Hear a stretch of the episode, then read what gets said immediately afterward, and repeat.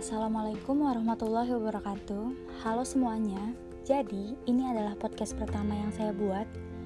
Dan kali ini saya akan membahas tentang pendidikan di sekolah. Di dalam pendidikan, sudah pasti ada yang namanya kegiatan belajar mengajar, ya tentunya ya. Nah, kegiatan belajar mengajar ini adalah interaksi yang dilakukan oleh guru dan murid pastinya. Tujuannya untuk apa?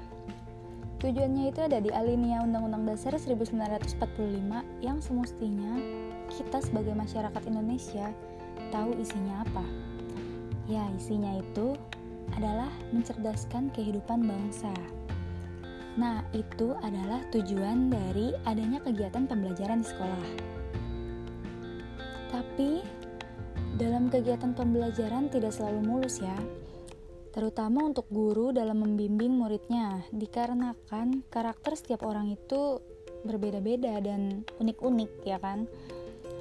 E, banyak dari kalian yang tahu bahkan merasakan di zaman sekolah itu gimana sih kondisi kelas apabila e, sedang belajar dan guru sedang menerangkan materi. Ya, ada yang tidur, ada yang berisik, ada yang ngobrol sendiri, ada yang rajin, ada yang semangat untuk ngikutin kelas, ada juga yang males, acuh, pendiam, atau juga pemalu. Nah, kali ini kita bahas tipe murid yang tidak pernah fokus ataupun tidak pernah memperhatikan guru di saat guru sedang menyampaikan materi. Nah, walaupun demikian, ada ya beberapa murid yang memiliki karakter tersebut, tapi ternyata walaupun memiliki karakter seperti itu, murid tersebut dapat menggapai nilai yang tinggi, bahkan bisa masuk dalam lima besar yang ada di kelasnya. Pasti bingung dong kalau misalkan ada kasus kayak gitu, pasti bertanya-tanya kok bisa gitu.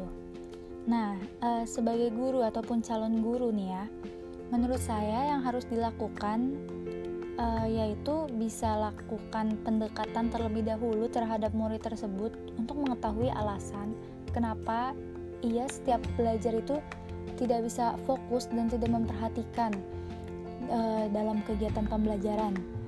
Dan agar kita tahu juga ya kemampuan murid tersebut itu sampai mana. E, jadi kita juga tidak bingung ketika dia bisa mendapatkan nilai yang tinggi.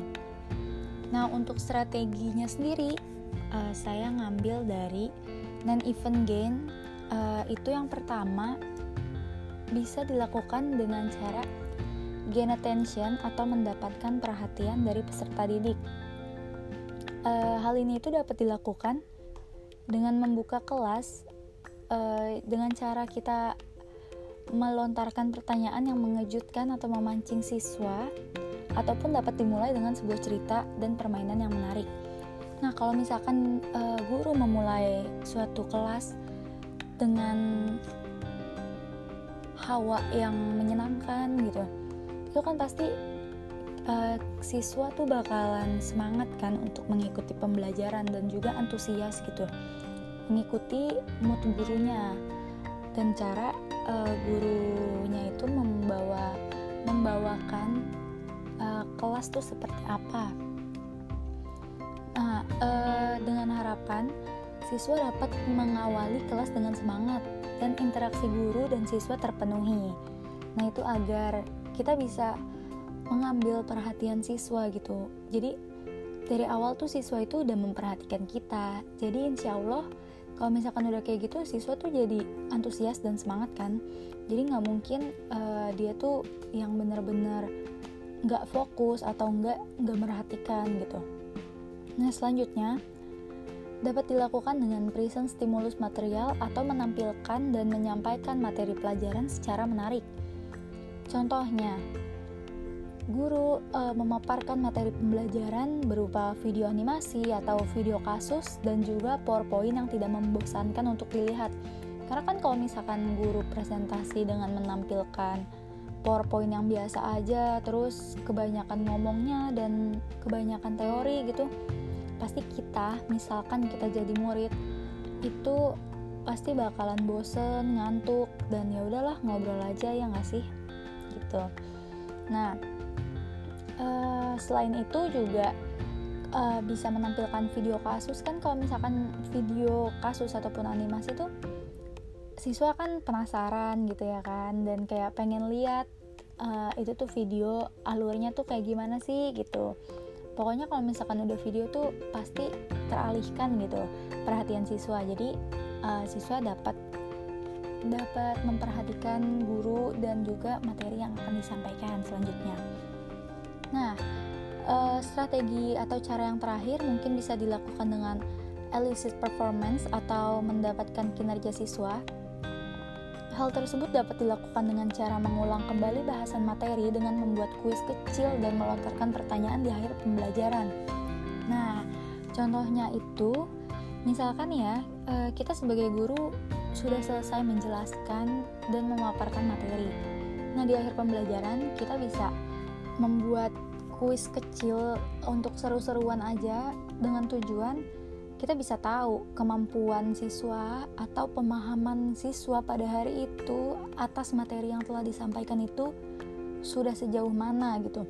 Kan kalau misalkan siswa yang emang mm, mendengarkan dan juga memperhatikan dari awal sampai akhir, setidaknya tuh ada materi yang nyangkut lah ya, dan kalau misalkan ditanya bisa aja jawab gitu. Tapi kalau misalkan siswa yang benar-benar tidak memperhatikan, dia pasti bakalan bingung dan mungkin tidak menjawab atau enggak menjawab tapi benar-benar tidak nyambung dengan materi yang telah dipaparkan. Nah, dari situ kita bisa menyimpulkan bahwa siswa itu sebenarnya memperhatikan atau tidak. E, dan cara lainnya yaitu dengan mengelompokkan siswa agar e, siswa tuh satu sama lain bisa bekerja sama dalam melakukan sebuah hal. Nah, hal itu juga bisa membuat membuat komunikasi antar siswa itu berjalan dengan lancar, dan juga e, pastinya guru sebagai pembimbing ya dalam e, dalam kegiatan ke, e, kerja kelompok siswa tersebut. Jadi e, diharapkan itu siswa tuh e, bisa berkomunikasi dengan baik, dan untuk guru itu bisa mengetahui sejauh mana siswa memahami materi dan juga mengetahui tingkat komunikasi siswa terhadap guru ataupun teman sebayanya. Hmm, kurang lebih ya pembahasan kita tentang siswa yang kurang memperhatikan tetapi mendapatkan nilai bagus. Kurang lebih pembahasannya cukup segitu sih dari saya. Kurang lebihnya mohon maaf, apabila ada salah kata juga tolong dimaafkan. Assalamualaikum warahmatullahi wabarakatuh. Sampai ketemu nanti.